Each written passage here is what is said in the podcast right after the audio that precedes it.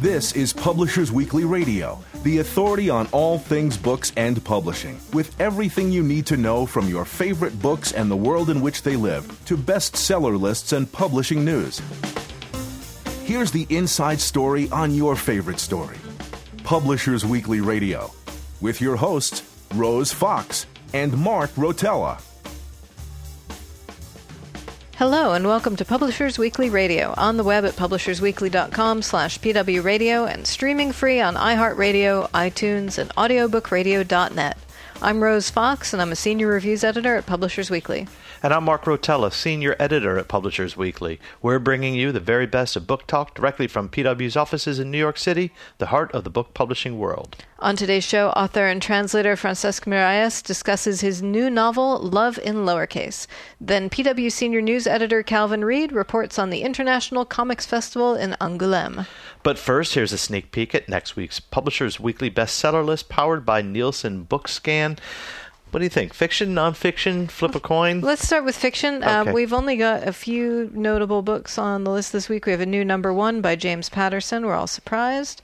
Um, I could just leave it there. It's the fourth book in his NYPD Red series, co-written with Marshall Karp, and uh, I, I love I love descriptions jacket copy that start with "It's another," because um, you know Patterson uh, knows what his fans want and he knows how to give it to them. This is uh, it's another thriller, um, as the as the promo copy says. It's another glamorous night in the heart of Manhattan. There's a glitzy premiere, and uh, suddenly a shot rings out. That's actually literally what happens. Right, Sud- Suddenly, a shot rings out, um, and uh, you know Bulwer Lytton himself could not have done it better.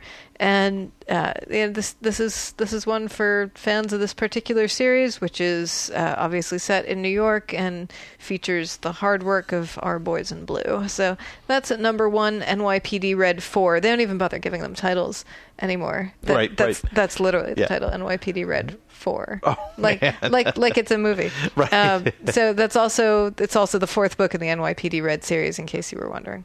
And uh, the NYPD Red is the elite task force assigned to protect the rich and famous. Ah. So um, you get a lot of uh, glitz and glamour and wealth porn. This is the sort of thing where every car and every necklace is lovingly described, and every item of clothing is. Right, designer. And right. if you want to to take a moment and imagine that you are living in this world of glitz and drama and and terrible crimes, then this is the book for you. Yeah.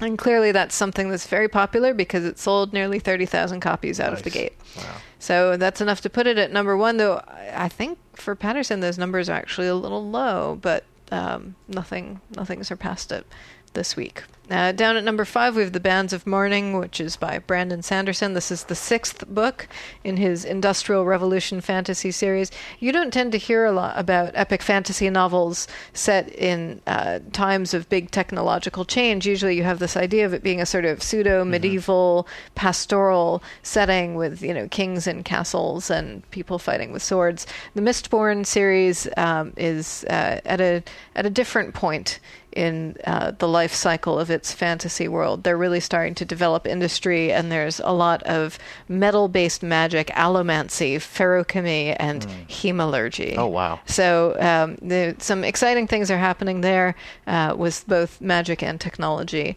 And uh, in this book, which we say is more, more steampunk than dystopian, um, the you know, the novel kicks off with a wedding, um, but very quickly less pleasant things start Right. to happen, and the festivities are put on hold. Uh, we say our, in our review that open questions from earlier adventures are finally addressed, and Sanderson skillfully weaves in new opportunities for the next adventure for his dynamic duo of Wax and Wayne. That is actually their names, Waxilium Ladrian and his sidekick Wayne. Uh, diehard fans will be delighted to finally learn more about the mysterious southern lands they've previously heard about in passing. So that's at number five on our hardcover fiction list. And moving down a little bit, something quite different at number 11 is The Swans of Fifth Avenue by Melanie Benjamin. This is a historical novel set in 1975. And uh, it's inspired by a real life event when Truman Capote uh, published a, a bunch of very personal information, a lot of dirty laundry for some Manhattan socialites, uh, published it in Esquire. And uh, the women are the, the metaphorical swans of the title.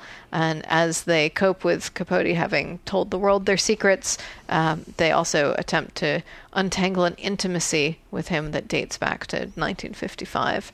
Uh, and we say in our review that uh, readers expecting the sympathetic protagonists of Benjamin's earlier books may be disappointed by the diffuse and chilly cast of characters here. Um, there's an unabashed delight in gossip and lavish lifestyles, but the novel's themes are sober. Uh, the double edged power of telling our stories, the ways we test and punish those we love, and the psychic cost of, lived, of life lived by the mantra appearance matters most. So that's uh, some some fun historical drama there. And down at number 30, we have Coconut Cowboy by Tim Dorsey. Uh, this got a starred review from us. We really loved it. We said it's entertainingly picaresque. It's the 19th book in his Serge Storms series, mm-hmm. uh, and it opens with a scene that sets the comic tone for what's to follow in a, a violent dispute between mascots for competing eateries. so, a man in a panda suit fighting a man in a gorilla suit, uh, while a nearby at a nearby bank, a would-be thief learns that he's waited in the wrong line to hand in his robbery note. So that gives you an idea of uh, what to expect here. Um, Serge is a, a, serial killer, which is an entertaining choice for a serious protagonist, um, but he has a kind of soft spot for the victims of bad guys other than him. Uh, and uh, and he has very original insights as well as a wide-ranging knowledge of popular culture. So there's lots to sort of riff off of and enjoy here. Um, and we say the author's Kinky Friedman-like voice perfectly suits the engaging story's arc. Right. So that's at number 30.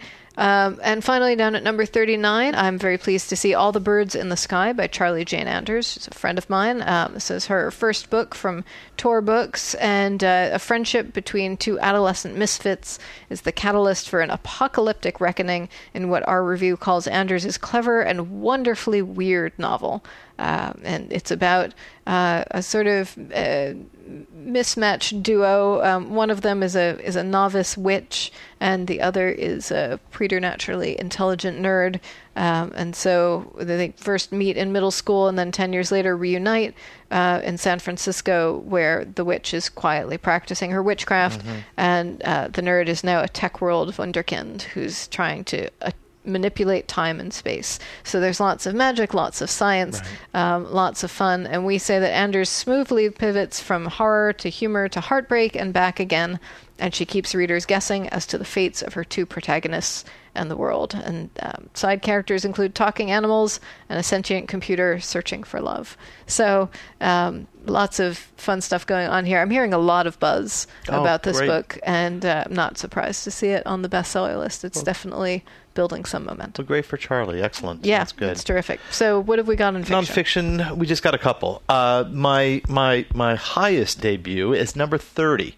Wow. Um, so yes. not a lot of movement on the no, list. Not at all. And this is called the only game in town: Central Bank's Instability and Avoiding the Next Collapse by Mohammed El Erian, who's a former CEO of investment firm PIMCO. He sets a stage for his well informed, if sometimes overstretched, argument with a Larry Summers quote The world has largely exhausted the scope for central bank improvisation as a growth strategy, eh, we say in our review. These pages tend to deviate from his usual intellectual rigor with Oprah like feel good mantras. Nonetheless, we say this is a prescient warning against our current over reliance on central banks and a call to action toward building a sustainable global economy. Uh, so we gave it a good review. Uh, next, the other one I'm going to talk about is uh, number 49. It's called 1924, The Year That Made Hitler by Peter Ross Range. We don't have a review of this, but according to the press release, before Adolf Hitler's rise to power in Germany, there was 1924. This was the year of his final transformation into a self proclaimed savior, an infallible leader who would interpret and distort Germany's historical traditions to support his vision for the Third Reich. So that's at number 49. And those are our um, and, debut and, nonfiction. And that's, that's it. it. Yeah. And I mean, even looking at the list, the numbers are pretty much the same as they were yeah. last week. A couple things move up a couple, a couple things move down a couple, but it's pretty much the same. So we'll see what happens in yeah. the coming week. Marie Kondo still decluttering number yeah. two. So uh, yeah, there's uh, there's there's no stopping her. Not at all. Well, maybe she'll declutter the bestseller list and make room for some new books for us. I'm going to write to her. I'm Rose Fox. And I'm Mark Rotella, and this is Publishers Weekly Radio. Next up, Francesc Miralles tells us what it's like to translate and be translated. We'll be right back. Hi, I'm J. Kenji López-Alt. I'm the author of The Food Lab, Better Home Cooking Through Science, and you're listening to Publishers Weekly Radio. I'm Mark Rotella. And I'm Rose Fox, and you're listening to Publishers Weekly Radio, direct from the PW offices in New York City. Today, we've got Francesc Miralles in the office with us. His new book is Love in Lowercase. Hello, Francesc. So Hello. glad you could join us. Nice to be here. So I'm very glad that you're here. Tell us a little bit about your novel, Love in Lowercase, which begins in Barcelona on New Year's Yes, Eve. Yes, this novel takes place in, in a very hipster quarter of Barcelona called Gracia, that it would be something like Williamsburg, but for us. And uh, there is a lonely professor of literature that is very angry with the world. He has no friends, he has only his job in the university, and he's very lonely. And uh, the first day of the year, a cat comes to his door. He gives him uh, a plate of milk, and the, and the cat hides inside the house before he can expel it. And this is the, the beginning of a story in which he accepts the cat in the beginning, but many things happen from here. The cat uh, seems to belong to a very strange old man living on the top of the building, and then uh, a lot of small changes are going to to come to his life. So tell us about this professor. His name is Samuel. He's a linguistics professor. And is that the reason for his malaise, this linguist? Um, actually, uh, it's uh, too intellectual person to have uh, a lot of intercourse, of social intercourse with other people, and because of this, he prefers always to be at home reading and correcting dictionaries. That is something that my father did. Uh, my father was had no studies in university. Uh, he was a self-taught man, but he liked to take dictionaries and correct small entries, uh, and that was his life. And Samuel de Juan, our main character, he likes listening to classical music with huge headphones, reading dictionaries, and being alone because he he doesn't rely in human relation. And uh, from the entrance of this, uh, the coming of this cat in his life, it's uh, something that seems not to be important, but it will provoke many other things in a kind of butterfly effect. Fascinating. So tell us a little bit about this cat. Is there an actual magical aspect to this, or it's not entirely clear? It's the normal magic of cats. Cats are very good psychologists in the way that they know how to manipulate human emotions. So a cat finds always his way that you approach to touch him, and uh, uh, it's uh, in an opposite way. Like the dog will follow you, the cat will find the way that you go after him. Mm, that makes a lot of sense. So what happens? what happens when he goes after this cat, Mishima? Uh, he doesn't want to have this cat at home, but the, the cat uh, has hidden so, uh, somewhere in the flat. He doesn't know. He thinks that the, the cat has gone away. And uh, when he's very sick because it's winter and he gets some flu, the cat appears in his bed and then they establish some kind of little friendship. And then the cat tends to go to the upper to, to the upper side of the building and this professor thinks that the cat belongs actually to a very strange old man that is always at home uh, in the top of the building. And uh, this man uh, is going to make uh, a special friendship with this Samuel. And it's a man who writes self-help books but not with his name with pseudonyms. And then this professor will have to write a self-help book also. And uh, from here a lot of small stories start to happen. So it sounds like the the structure of this is a lot of these small stories put together. Um, how did you arrive at doing that that way, rather than the, The- a more straightforward? yes there are a lot of small stories but uh, there is a, a main line. And that's that uh, in the moment in which this man starts opening himself uh, a girl uh, with whom she had uh, some relationship when he was a child and he played with her appears in the street. So and he establishes a connection between that he's changing things in his life. So accepting a cat, knowing the neighbor, and that uh, this uh, puts in action synchronicities. And so a lot of the the magic of chance starts working in his life. And the, the main story, I would say, is not the friendship between this man and the cat, but uh, the uh, the reencounter, the the coming back of a of a love story from the childhood. I see. So there's a lot going on here. A lot of things, a lot of little things are going on. Yes. So let's talk about the, the title, the, the love in lowercase. Yes. Uh, uh, what is the difference between capital? Is I consider I, I assume it's capital L or lowercase L? Yes. wh- wh- what is uh, curious to know is that in England the title was "Love in a, in small letters," and here in the States, "Love in lowercase." But what it means the same. What does it mean? Uh, normally, the movies of Hollywood and the novels they speak about great, big, big love, big dramatical love that can change your life. That you are uh, ready to die for love, and um, but I wanted to speak of uh, a love that is much tinier, but that can be very important and very uh, transformative in the life of a person. So these small facts of love that you do, mm, listening to a person who is uh, living in the street, attending to a telephone call, uh, looking in a different direction when you are in the street, opening the door like this, and these small moments of uh, attention of love, uh, due to the butterfly effect, can produce many more changes, and in the end, it can bring to a big love. But uh, you must start uh, changing small things in your life, in, in your daily life. That was the idea, not to explain a very big romantic uh, story, but uh, a very small story of somebody who uh, is very lonely, but with uh, very small changes produces a revolution in his life. So um, he he pursues this uh, this woman who he knew once upon a time, and they and they renew their acquaintance. Because he, he has a childish vision of love, because he has been lonely during 10, 15 years. He has not had a, a girlfriend. He has not had a, a, a serious relationship. And the idea he has from love was a girl with whom he was playing when he was a child, and that, that girl gave him a butterfly kiss. That is something uh, in Germany, uh, all children play with that, with the eye The eyelashes. That's with the, the eyelashes.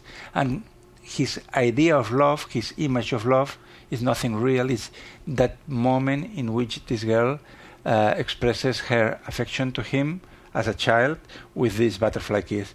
And when he starts doing different things, first with the cat, then with the friendship with this old man, this old man wants him to go to a, a shop in the center of Barcelona where they sell uh, small trains, model trains.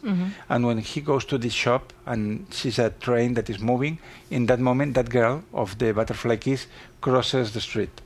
And so he starts investigating what has happened with this woman. It's al- already a woman, and tries to, to establish contact with her, but she doesn't remember anything of that uh, re- uh, relationship that for him was so important.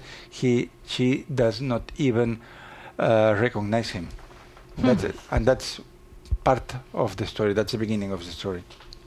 Now, uh, you talked about the what you'd said, the strange old man who who lives upstairs, who Yes. writes self-help books under pseudonyms. Now, if I'm not mistaken, you have also written Yes, self-help books. a lot of them, and some Ah. of them very successful. Uh, actually, the I started working as a self-help publisher. Before that, I was translator. Then I I worked in a in a uh, in a publishing house of psychology, spirituality books, new age books too. right. Uh, and after my quitting my job because I didn't like being 12 hours a day in an office, they proposed me to write self self help books with pseudonyms. So uh, I didn't sign them, like Francesc Miralles, but we put German names, American names, Japanese names, depending on the topic. If it was a book about Zen, about Tao, maybe an Oriental name. If uh, it, if it was something of positive thinking and emotional intelligence, maybe they put an Anglo-Saxon name. And I did. I wrote a, a lot of books, uh, taking good good sources, and one of these books was a huge success in Brazil and Greece. Uh, I have a pseudonym called Alan Percy, and I wrote a book called Nietzsche for Stressed People. and this book uh, was two years between the the three bestsellers in Brazil and and Greece, and still is a, a very big success. And I visited the countries. I visited Brazil as Alan Percy. That was something strange for me. Yes, I'm sure. Wow. so uh, you've you've had quite a lot of adventures Yes. yourself leading up to this. So so how does um, how does that inform this book? Because it sound it sounds like you have a a kind of moral center to this book too. That in some ways it's a self help novel. It, uh, somehow, it's a novel uh, about self-help books, but also in a funny way, not in in as um, taking it as a very serious spiritual book. It's a, it's a book with uh, humor hmm uh, to help relative, to, to relativizing things. It's a book about changes, personal changes, and also about German literature because uh, we go with this professor to his classes and we listen to him how he explains Goethe and Werther, hmm uh, how he explains uh, the the narrative keys of Kafka and Hermann Hesse and all this. So it's about a book about many things, but I would say main topic is loneliness and the possibility of breaking your isolation, changing small things in your life. But I wouldn't say it's a maybe it's an inspirational novel, but Mm. not a self-help novel. No, that's a that's a good distinction. I think inspirational is a, is a good word for it. It, it. yes. it feels like it just has that And that it's a- very encouraging. encouraging, but it's a book about n- normal people in everyday life, Hmm. not about miracles of any Mm. kind. So, uh, tell us a little bit about the, the, the, classes. What does this linguistic professor have to say about uh, uh, some of these uh, German uh, philosophers or Oh, writers? Yes, uh, actually, when I wrote this novel, this, uh, the studies of Germanistic, of German philology, existed in Barcelona. Now they don't exist anymore. Now they are mixed with English because in the end they had only eight students every year. So Mm. there were more professors than students, and it was very expensive for the state because it, it was a public university. hmm Uh, and the things that he uh, tries to transmit to his uh, students are the keys of narration of each of these great figures Goethe and the Romanticism, Kafka and the and and this view uh, on the modern world and the contradictions of of the contemporary men. Uh, Hermann Hesse and the introduction of West uh, Eastern philosophy uh, in Europe, and also speaking about Bertolt Brecht and things like that. So it's among other things, it's an introduction to the modern German culture for every reader in a funny way, Mm. because we are with him in, in the class and we see what the students say, uh, the mistakes in the in the in the different, n- not the exams, the the redactions, the The essays. the, the, the essays, yes. so, from this point of view, so uh, some second secondary topics is the German literature, classical music, some classical authors, and also how uh, a self-help book is written, which ingredients are there, and also um, other things are the magic of chances. There is a strange character that is obsessed with the moon, and that with the idea that man was never in the moon. That it's something that half of the population believes that Mm. uh, all all this d- never existed, and what happens in the dark side of the moon. So there are a lot of different things happening at the same time. Hmm. We're going to take a quick break, but don't go away. Book lovers everywhere love Publishers Weekly Radio, now on iHeartRadio.com. PW Radio brings you the best of books and book publishing news. PW editors Rose Fox and Mark Rotella offer lively interviews with your favorite authors and conversations with new authors you'll want to get to know. I'm Rose Fox. And I'm Mark Rotella. Join the community of book lovers at PW Radio. Every Friday and now on demand at iHeartRadio.com. Welcome back. We're talking with Francesc Miralles, who's the author of Love in Lowercase. And um, so you mentioned you wear a lot of hats. Um, you've you've uh, been a translator. You've translated young adult fiction. Um, tell us a little bit about your translation work. Uh, yes, it was when I was finishing my studies in, in German literature and, and English also. Uh, there were a lot of publishing houses looking for translations from German to Spanish. And in, by that time, there were, there were a lot of spiritual books or new psychology books, and that's the thing that uh, put me in the track of, of this kind of essays. So I started translating maybe 15, 20 books about many things, uh, about aborigine spirituality, about different uh, schools of psychology, positive thinking, mm, different tendencies. Mm-hmm. And uh, in one of these publishing houses with which uh, I was working, they they had a, a position to, uh, to be a what we say editor junior. Mm-hmm. Uh, so t- to work with the text to to correct uh, Right. with all this, not the the person who buys the books. So I was one year and a half working with text, knowing the authors, and then uh, afterwards I directed a collection. And after three years and a half or so, I quitted that and I started working as a freelance, writing books, uh, writing articles for El País and other pu- publications about psychologists, and also making uh, every month I I make interviews to authors that have important books. For instance, this morning I, uh, I was uh, making an interview to uh, Don Miguel Ruiz, the, the author of the Four Agreements. Mhm. That's my kind of work with journalism. Things uh, that have to do with psychology, spirituality, and new conscience. Mhm. So the translator for this book, for, for your novel, Julie Wark, I think, um, how did that come about? Did the publisher select? I know they usually do select the translator. And what was it like working with a translator? I don't know her, uh, and she lives in Barcelona. I heard she's English. Uh, she works with Alma Books, that was the first publisher uh, who launched this this book in English. It was in the UK, and Julie Wark is a very good translator who lives in Barcelona. And uh, the publisher told me that she was going to do changes in the text, and actually, it's not exactly the same Hmm. than in Spanish or in other languages. They they did it a bit shorter and simplified a bit some of the reflections of this professor, so that the the reading was uh, a bit lighter. And actually, the the American version of uh, Penguin Books is exactly this this Julie Wark translation.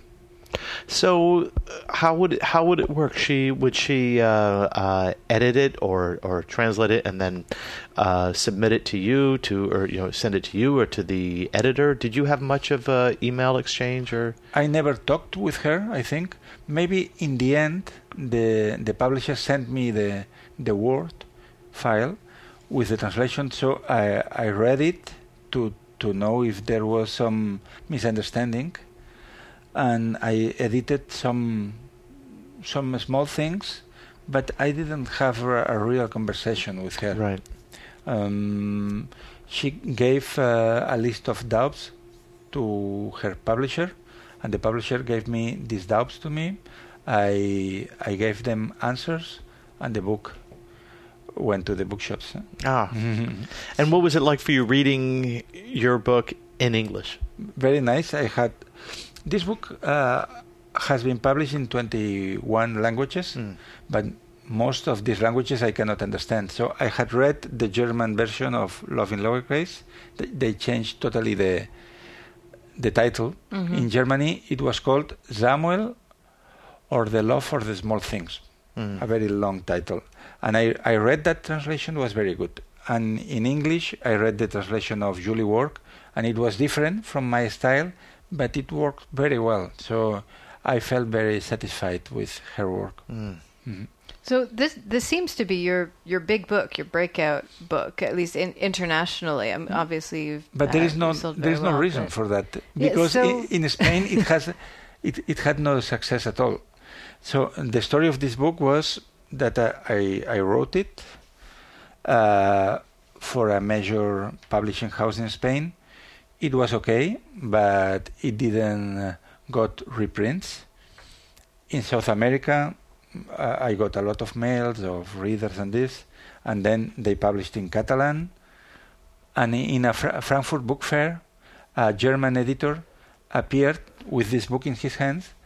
It was a, a woman in her hands, and she had received the book from a friend in Barcelona, and she loved the cats and she loved the story, and she wanted to buy this book. So it was uh, the uh, the publisher of Ullstein. And uh, when it, this book appeared in Germany, it was two years in the bestsellers list. Hmm. Maybe because it has to do with uh, the mentality and the way of living on in every country. In Spain, we live in the streets uh, most of the year. We we don't have really winter. Maybe three four days with that are really cold, and the rest of the year you can sit in at a terrace having a coffee or a wine or a tapas or something.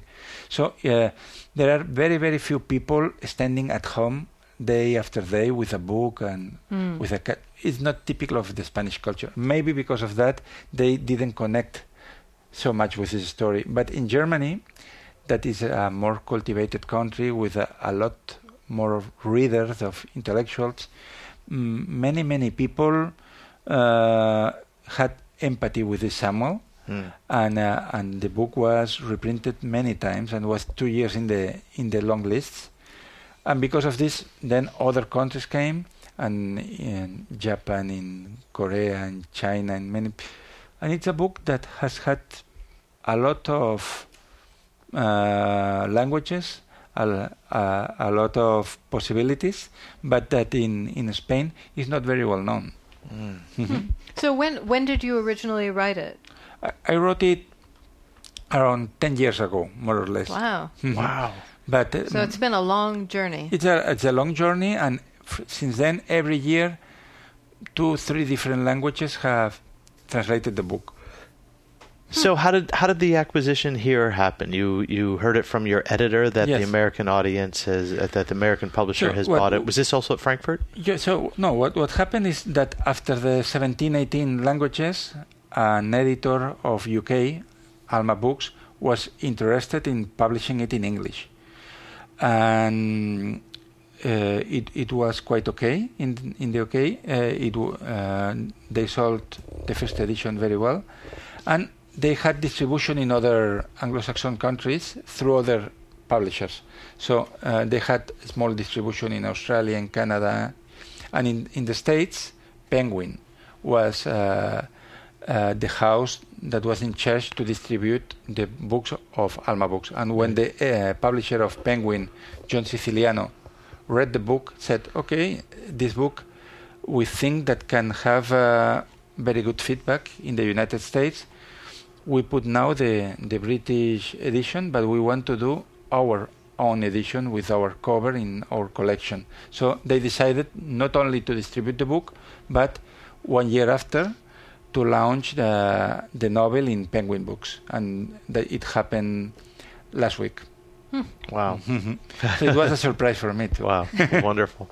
And so now you're in the U.S. What else are you going to be doing while you're here?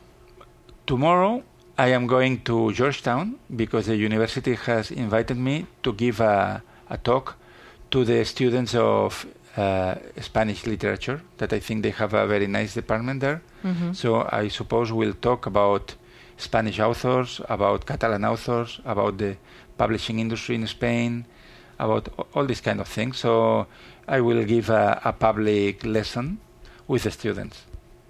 That's great. So let's talk about the. Uh, you had just mentioned about uh, uh, the low readership in Spain. Uh, I know I've been to Italy recently. My family's from Italy, and the same thing is in in, in Italian publishing. Uh, the numbers aren't aren't uh, climbing; they're stagnant, if if dropping. And you're saying you, you attribute this to in, in Spain the, the culture, the, the the night culture, the um, the, the kind of social culture of Spain. Yes, we we have a very intense social culture. So normally in Spain, people tend to be together with friends, Yeah. with families, uh, uh, and they are interested in good food, in football. That is uh, an obsession yeah. there, and being outside, having a, a drink and talking and all this. So there, there are not many lonely people. Uh, we, we are very social, and and we are always together with other people. Maybe mm, some uh, the intellectuals are people with liberal professions uh, like designers, uh, architects, translators, uh, artists, but it's a minority. Mm. So uh, most of people maybe they read one book a year, and and it happens in Catalonia. It happens always for St George Day. So Oh, the I was going to say you have a whole holiday about books. the, the 23rd of April is the day of the book and the day of St. George. And uh, it has to do with the date of uh, the, the death of Cervantes and Shakespeare, I think so. So the 23rd of April. Uh, the, the bookstores put uh, stands in the streets, and uh, that day, 4 million books are, are sold only in Catalonia, and we are 7 million people. Be- because the tradition is that men Mm. will give a rose to the woman, even if you are the boss and you have five women working in the office, you, you will gi- give a rose to everyone, and the woman will give to men a, a book.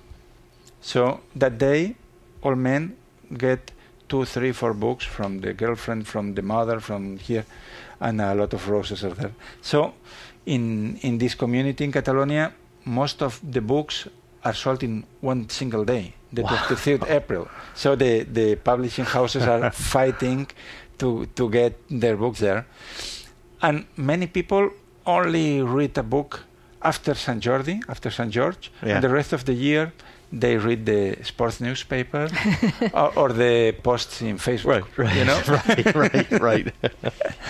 Um, so you, uh, just to sh- shift away briefly from books, um, you also for a while have played music. Yes. Uh, how how does music sort of intersect with the the writing and reading for you? Uh, Actually, um, the different bands I, I have had were um, uh, made with people of the publishing world Uh huh. who were tired of being always reading and correcting and translating.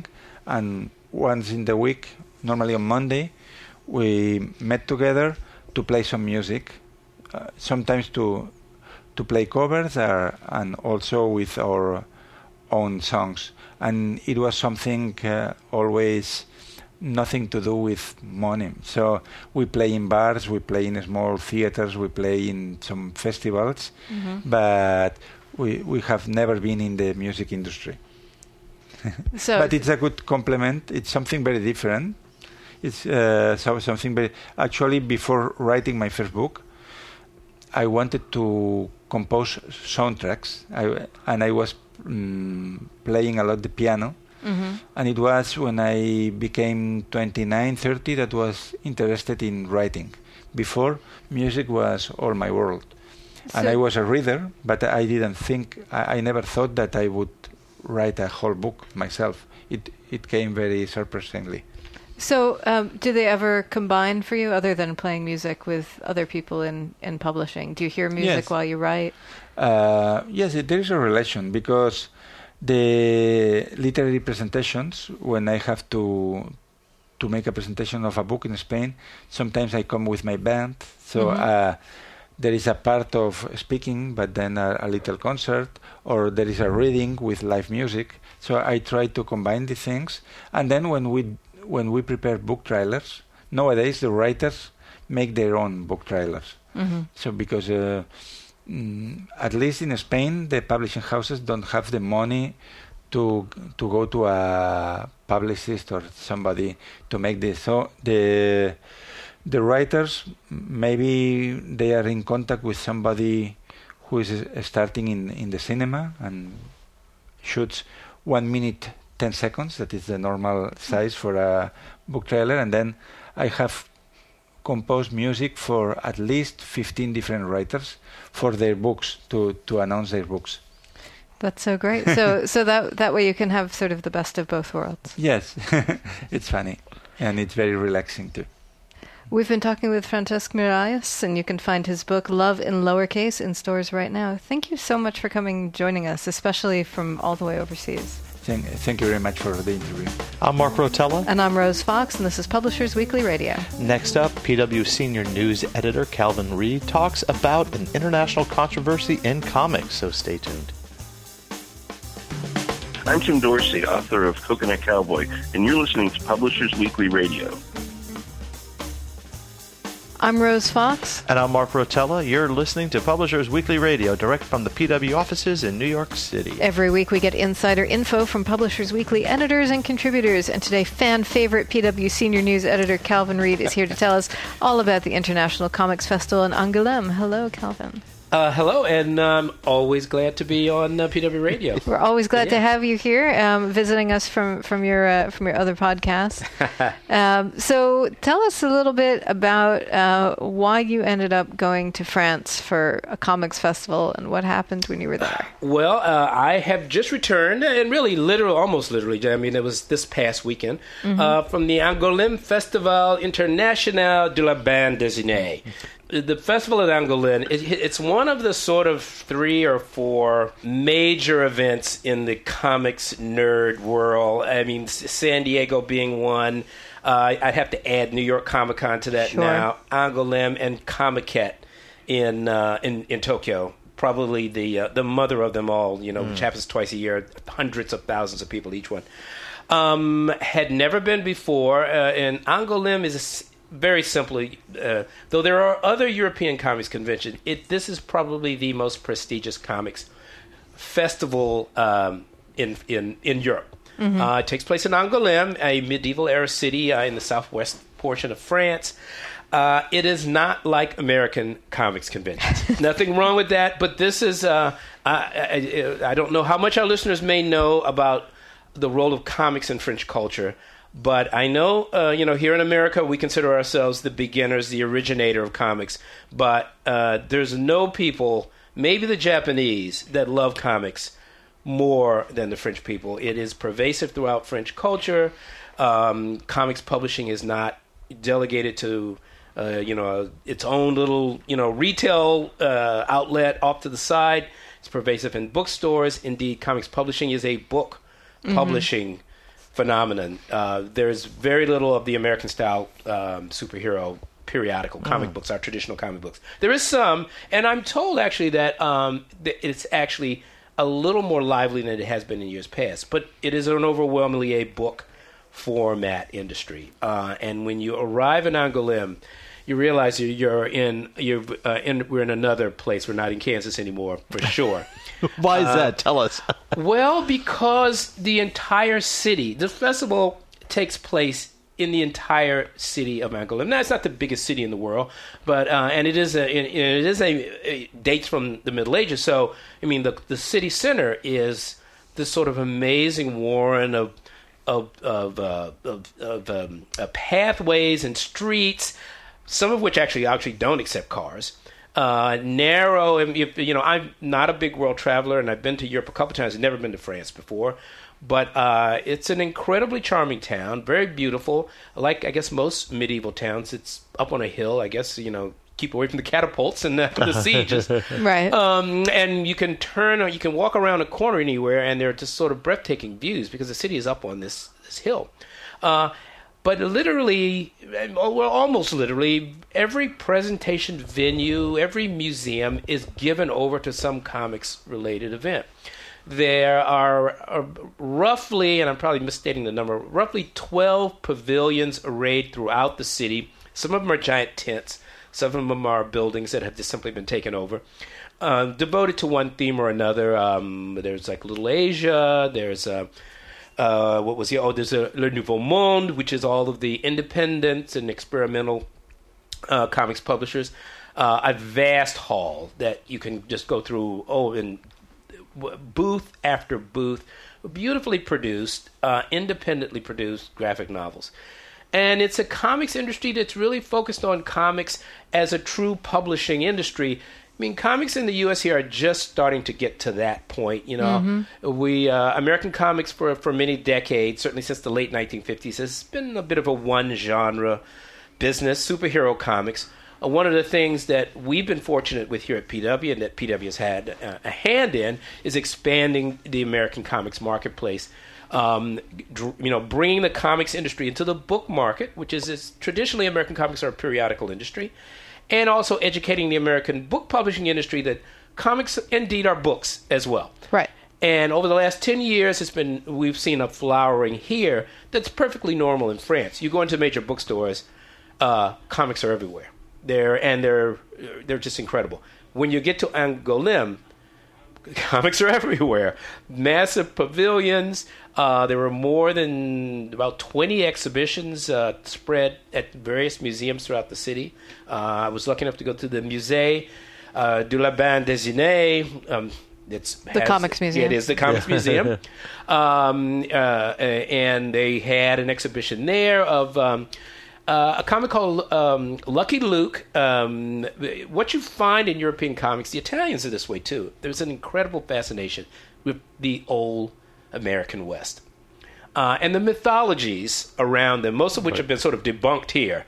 Uh, the role of Native Americans, the role of, you know, um, you know, manifest destiny, all of that stuff. We don't look on it quite so as a, such a happy-go-lucky, you know, triumph of, um, you know, the American will. Uh, as perhaps me growing up in the 1960s, you know, the westerns were huge. So we, we, you know, we're a little more skeptical of that. Sure. But these comics, something like Lucky Luke is a Western comic, and it's a huge influence in French culture, French popular culture. There was a massive exhibition at the Musée um, BD uh, in Angoulême. I mean, I can go on and on. Uh, signings. Uh, there were a number of American artists there also. Uh, Jessica Abel, who actually has a book out now from Broadway Books uh, about podcasting and radio and, and the legacy of um, This American Life. She has a book in France called Trish Trash, Roller Girl from Mars. It's a YA graphic novel, really about a, a kind of a roller girling, a roller girl uh, on Mars and her adventures. And actually, the book is going to be published in the U.S. in the fall by NBM. So, so how does Yes. this work? Are these are these books translated? Or um, I Uh, don't hear a everything's in lot, French. but I don't hear a lot about translations in one direction or another from comics. Well, this, that's there's definitely that. I mean, one of the things that's going on now. I, mean, I, I should say. Uh, one other comparison to Angoulême uh, is to compare it to Frankfurt. It's uh, as if Frankfurt were all comics. Uh, that's how vast it is. And uh, also, like Frankfurt, it is a big rights market uh, for European and international publishers to buy and sell rights to um, uh, comics to translate and republish in their own countries. Uh, it has not had a big American presence, and part of what we were doing over there was working and covering an initiative to raise the profile of French graphic novels in the U.S., which has been a kind of a, a sporadic and occasional effort by French publishers over the years. But there seems to be they, they seem to be doing it now with renewed uh, interest and vigor. And there is a an initiative launched, EuropeComics.com, which is a coalition of 13 European publishers who are marketing their books to American publishers um, uh, through the website, offering um, both retailer links to people if you'd like to go and buy, but really offering easy to find information for the American publishers looking to buy rights. And that's another thing that went on um, in Angoulême.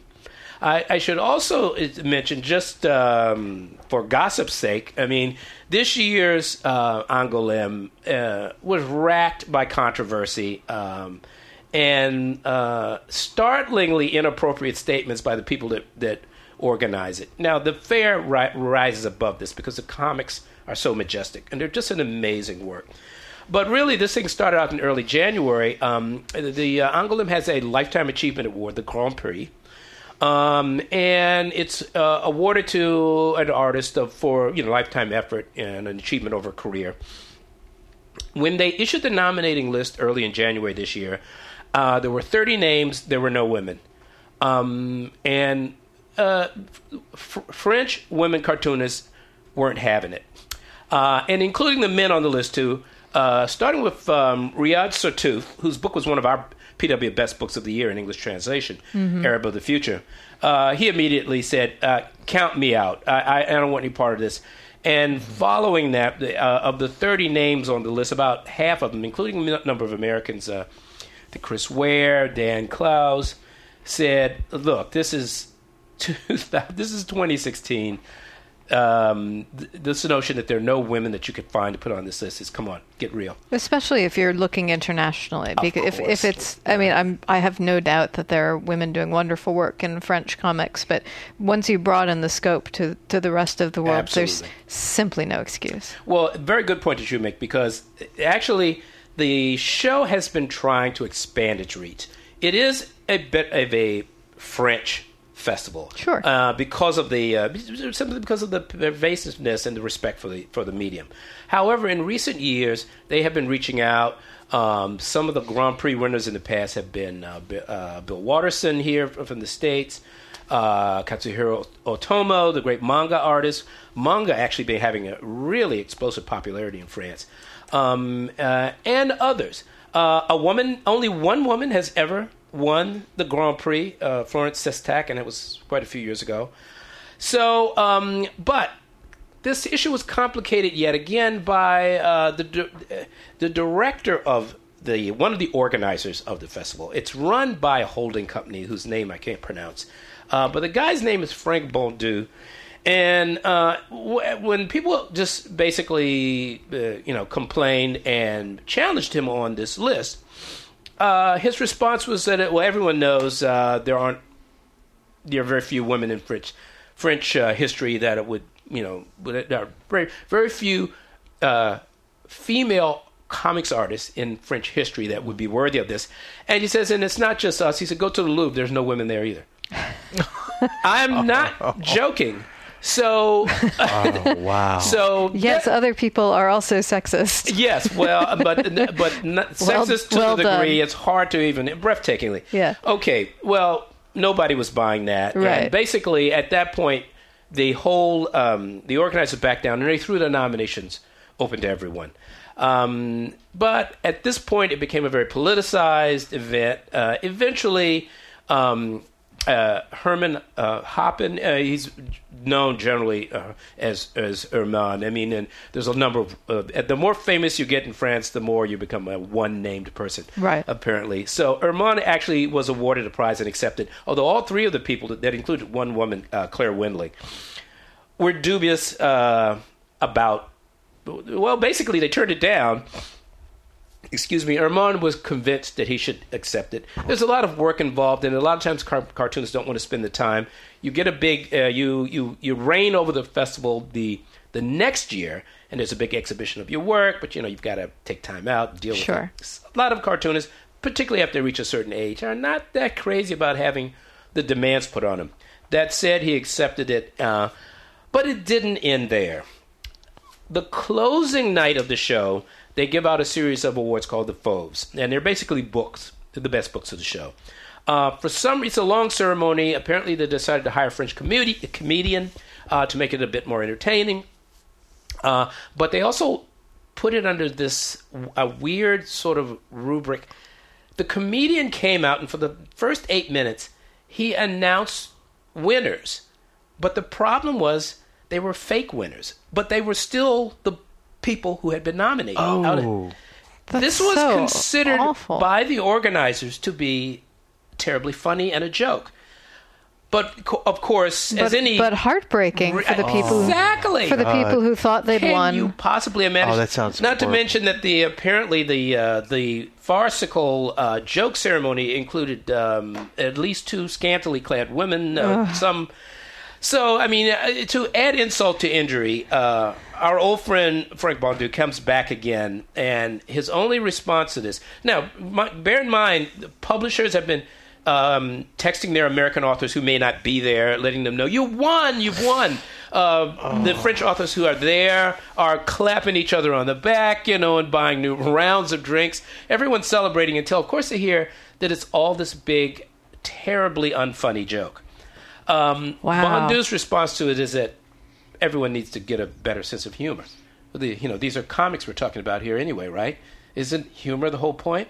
Now, I'm paraphrasing, but I think if you go online and you find the various uh, responses to this, uh, I'm I'm not far exaggerating anything. So we're going to move away from that. Uh, you know, that's why I'm saying um, gaps and great graphic novels characterize this year's Angoulême. But um, for someone like me who grew up hearing that this festival, hearing about this festival, uh, its legendary status, uh, the, the incredible um, uh, example it presented to uh, you know a young uh, editor here in the states about what what this medium can actually do in terms of being a, an art form. You know, Angoulême, uh, it was it was wonderful and really a dream come true to get a chance to go there, walk the streets, talk with mm. artists, and um, and just see the spectacle that is Angoulême. So, how easy was it to navigate the festival as someone who hasn't, you say you haven't been to France before? Do you speak French? I don't speak any French, even though I took it for eight years in public school, you know. Uh, typical American. Uh, I will say this I do have to uh, give a shout out to Ivanka Hahnenberger. She is, um, uh, she's a, a, special person. She's a rights uh, person that works the, the right mar- rights market uh, at Angoulême. Uh, she works for a company called VIP Brands, and she represents some of the biggest publishers in France and some of the smaller ones. Um, like I said, there is an initiative on to raise the profile of French graphic novels in the U.S., and, and Ivanka works as a consultant and a, and a bit of a visionary. She's an American raised in uh, Geneva, multilingual uh, she's perfectly American and perfectly European. You don't see that very often. That's very impressive. Um, uh, she speaks perfect, uh, perfect French. Uh, speaks perfectly American English and German as well. So she, um, she has really been working to get uh, both American publishers and American journalists there, uh, and she acts as a sort of guiding hand.